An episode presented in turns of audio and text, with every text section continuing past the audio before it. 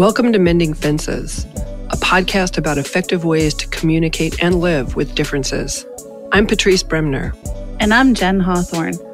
We're both family law mediators and collaborative law attorneys, but our conversations go well beyond family law.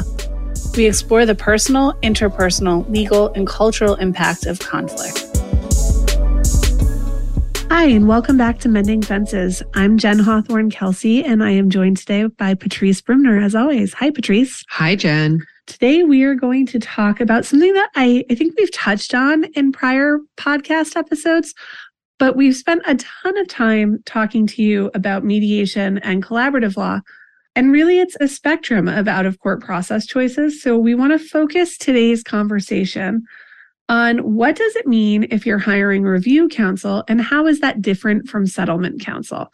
Because as you navigate this conflict resolution world, you're going to hear each of these terms and they do have different meanings. Patrice, what does review counsel mean to you?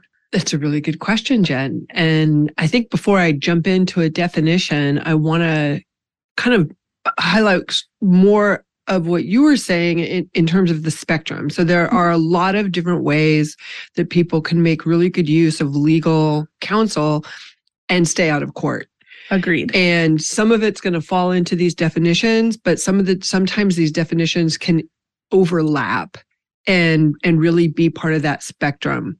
Yep. So I think it's just really good for people to know like if you hire an attorney it doesn't mean that you're amicable, non adversarial dispute resolution process is going to somehow blow up. It just depends on who you hire and, and how much you make clear to them what you want. That's right. So, review counsel, I do a lot of this kind of work and I actually really like it. And, and to me, my definition may be different than yours or other people's, but it's almost always in a setting where there's a mediation going on. I'm not the mediator. So my client is one of the spouses and they're attending mediation with someone else, but they're working with me outside of that mediation and they can use me as much or as little as they want to, but I'm there to help review with them their options, review what they might be bringing up in mediation. I might meet with them before the mediation begins to kind of review in a big overarching way, like how the law might apply to their situation and help them get kind of a context, a legal context for the conversations they're going to be having. They might contact me off and on throughout the mediation as things come up that they want to understand more about from their individual perspective. Or I might not hear from them for months and months and months. And they might come back to me at the end and say, We're done and we've reached an agreement and I want you to read it before I sign it. And I think sometimes when people use the term review counsel, that's what they're talking about is that at the end, having the documents reviewed, which is really important. And when I work as a mediator, I really almost insist that my clients hire at least at a bare minimum counsel to review the document before they sign it. So when when you say review counsel, what do you mean? So when I say review counsel, I, I use that almost interchangeably, although I agree with that distinction at the end. Um, but I use it almost interchangeably with like the idea of mediation coaching from a legal perspective. Mm. So, as my clients are going through mediation with somebody else, they hire me on a limited representation basis, which is a term that to the court means that the attorney is working with them just on specific pieces of a case. And so my limited representation is is just saying my work is out of court. If for some reason you end up in court, that's most likely not going to include me. And if it does, then we're going to talk about it and re execute another agreement. Yes. So an agreement between you, you and the client, right? Yeah, so that would be right. Yes, okay. that is exactly what I mean. Okay. Um, and apologies to listeners if that's confusing. But I mean exactly what Patrice described as review counsel. So when I am review counsel or a mediation coach, whichever you want to think of it, as someone's going through mediation, there is no one specific way that looks. It is really specific to my client. For some clients, I've met with them before and after every mediation session to sort of prep for it, debrief from it. And then we keep going. And ultimately, I review the separation agreement. Or even sometimes, if their mediator is not an attorney, it might look like drafting from a memorandum of understanding to a separation agreement and and making sure that they have that document that they need to go to court. It also has looked like someone will have a 15 minute call with me and I don't hear from them again for, you know, 6, 9 months, 12 months, sometimes it's been over a year. And during that time, they've been really working hard with their mediator and their spouse to come up with an agreement and they're saying, "Okay, we have this document that I think is ready to go. I need you to look at it. Usually, I also ask for financial statements at the time I'm looking at the separation agreement because while I'll review an agreement without it and read it and tell them my thoughts, it also has to have a, a big asterisk saying, like, I don't have all of the information to really give you a full yeah. opinion. I yeah, I insist that I have that. I yeah. I so I wait until all of that's available and, and the reason being is that I want to look at what the judge is going to look yeah. at. So I want the full package. And yep. and I don't need all the other filing documents, yep. but I want the separation agreement, each spouse's financial statement, any child support worksheets if there are yep. any. Um, and and I want to see exactly what the court is going to be looking at um, and so that I can give them that level of feedback. Right. That is always my preference too.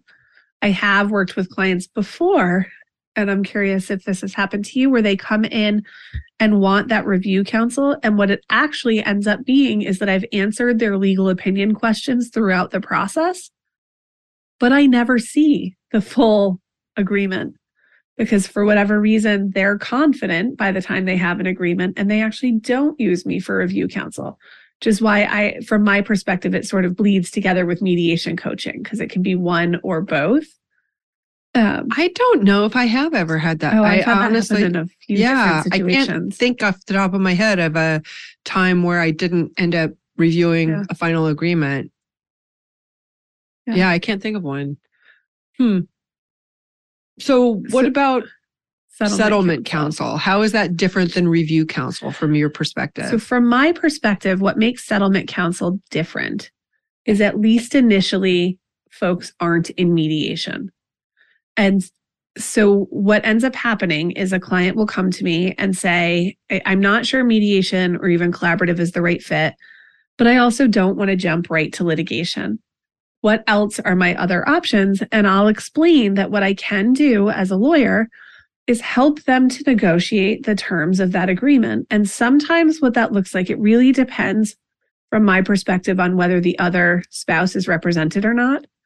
Sometimes when I'm settlement counsel, if the other spouse has an attorney too, I'm reaching out right away to the other spouse's attorney and saying, Hey, this is what my client's telling me about process. Are you open to working together out of court to have this conversation? And what, depending on who the other attorney is and their openness to that, it can look very different. Sometimes it looks like, in the way I describe it to all of my clients, is can look really a lot like what you see in the media, where I'm talking to my client, the other attorney is talking to their client. And as attorneys, we're talking to each other and sort of starting to come up with the terms of, of that agreement. Or if the attorney on the other side is also a collaborative attorney, and for some reason, just the full collaborative process isn't the right fit for our clients, it might look very much like the collaborative process, just completely without a coach and without that same process agreement, but it might include a lot of four way sit downs and talking through the agreement and problem solving together and interspace conversations and all of that. So it really depends on who the two professionals are, what that might look like. But from my perspective, the big difference is that when someone hires me as settlement counsel, I'm taking a bigger lead in how that process is happening and making sure that there's forward motion and when someone hires me as review counsel, I'm really just sort of sitting in the background waiting for my clients to come to me. And it is true that they can bleed into each other. Yeah. Yeah. And so settlement counsel for me, I might, I don't know if I, I think I might not say exactly what you just said about, I don't think I automatically take a bigger lead because I think it just depends on the situation because I've had cases where I was I don't know what I'd call it. maybe I was settlement counsel, but the clients were talking to each other. Yes, I've had And maybe the other spouse doesn't have an attorney. So all the conversations are happening spouse to spouse. But my client's coming back to me saying, okay, we've agreed on this part and we're here's where we are now. And I've had a lot of these cases where I've taken the lead in drafting. yes. And so we might draft an outline or start to draft parts of a separation agreement for my client to take back to their spouse to discuss. And that the other spouse might end up hiring an attorney at some point or not. But it gives people the ability to work informally with each other and really do it at the kitchen table. And I can't represent both of them, obviously. I Right. can only represent one person, but at least my client has the benefit of counsel and advice along the way. Um, so I can be doing the reality check type conversations Right. like that's Exactly. great that you've come up with a parenting plan but the court also will need these details or- or, whatever as they're going along so it's not i mean there's a lot of different reasons why people might do it this Right. way right maybe they maybe one of the spouses is really ready to move forward to divorce and the other person isn't they're not agreeing to go to mediation they don't Right. want to engage in that kind of a process right. but they'll have these kinds of conversations and i mean i've had cases like this jen where i've never talked to the other spouse I don't know that I I probably have had I can think of one actually now that I'm really processing clients where my client came to me and said my spouse won't engage in mediation. They'll have limited conversations with me about settling, but I don't want to go to court.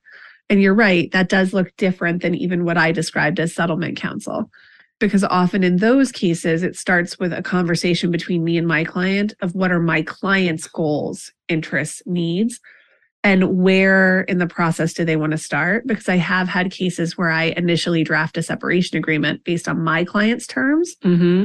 and then they share that with their spouse sometimes i have shared that with their spouse who's unrepresented. So it really is a it's an individual very flexible. Right. It's flexible and it's crafted to meet the client's needs. Right. So all of these i mean whether we're talking about review counsel or settlement counsel they're terms that we use hopefully to be helpful because they're descriptive but they're not limited. Right. you know they're they're not really as concrete as they sound right? Right. so and i think that's the takeaway is there are a lot of ways to engage an attorney um, if you've hired someone that you're a good fit with who understands that your desire is to remain non-adversarial and to peacefully as much as possible go through this process there are lots of ways to use attorneys to get there and that's two of them right but they do they do overlap a lot or they Yes, can and they you can. can start as you can start i can start a case as review counsel and end up becoming settlement counsel right or vice versa i've had it Right. go both ways so where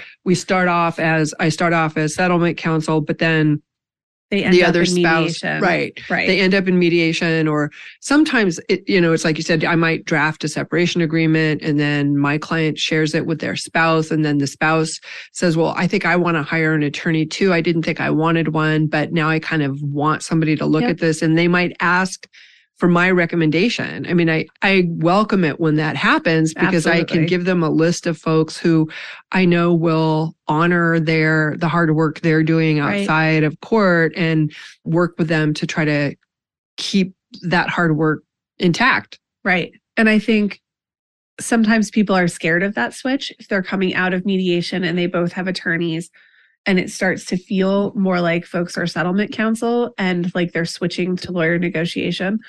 Sometimes I think that can feel scary because it does feel to clients a lot of times I think like it's going to become more adversarial. So that's where, you know, we just want to remind everyone listening like there are lots of attorneys like Patrice and I out there who are really focused on out of court work, who are committed to helping you come out and stay in a non adversarial process. Just because lawyers are involved, the hostility doesn't have to escalate. Right. And it all has to do with the questions that you're asking. Will this attorney honor the process that we've chosen and help try to keep it intact, try to keep our agreements? Right. Yeah. And I think if you're not sure, if you're sitting out there and you're not sure, what type of attorney you're interviewing, the best way to clearly identify that you're working with someone who is going to help you honor the agreements and the approach that you took initially is to make sure that that person that you're working with is asking you why. Not Right. just not just what is the agreement but okay i understand the agreement. Now how did you get here? Mm, why was this the the solution that you two arrived at? Your your professional who is re- representing you your lawyer should be asking you the same kinds of questions with the same curiosity that your mediator did. And that's how you know that you have an attorney who's really focused on that and not just someone who's gathering facts to try to Right. make sure it fits uh, a cookie cutter model that they've seen before or thinking about if this goes to court what will it look like yeah. Very good. Yeah. Thanks, Jen. you're welcome patrice let's keep talking We will.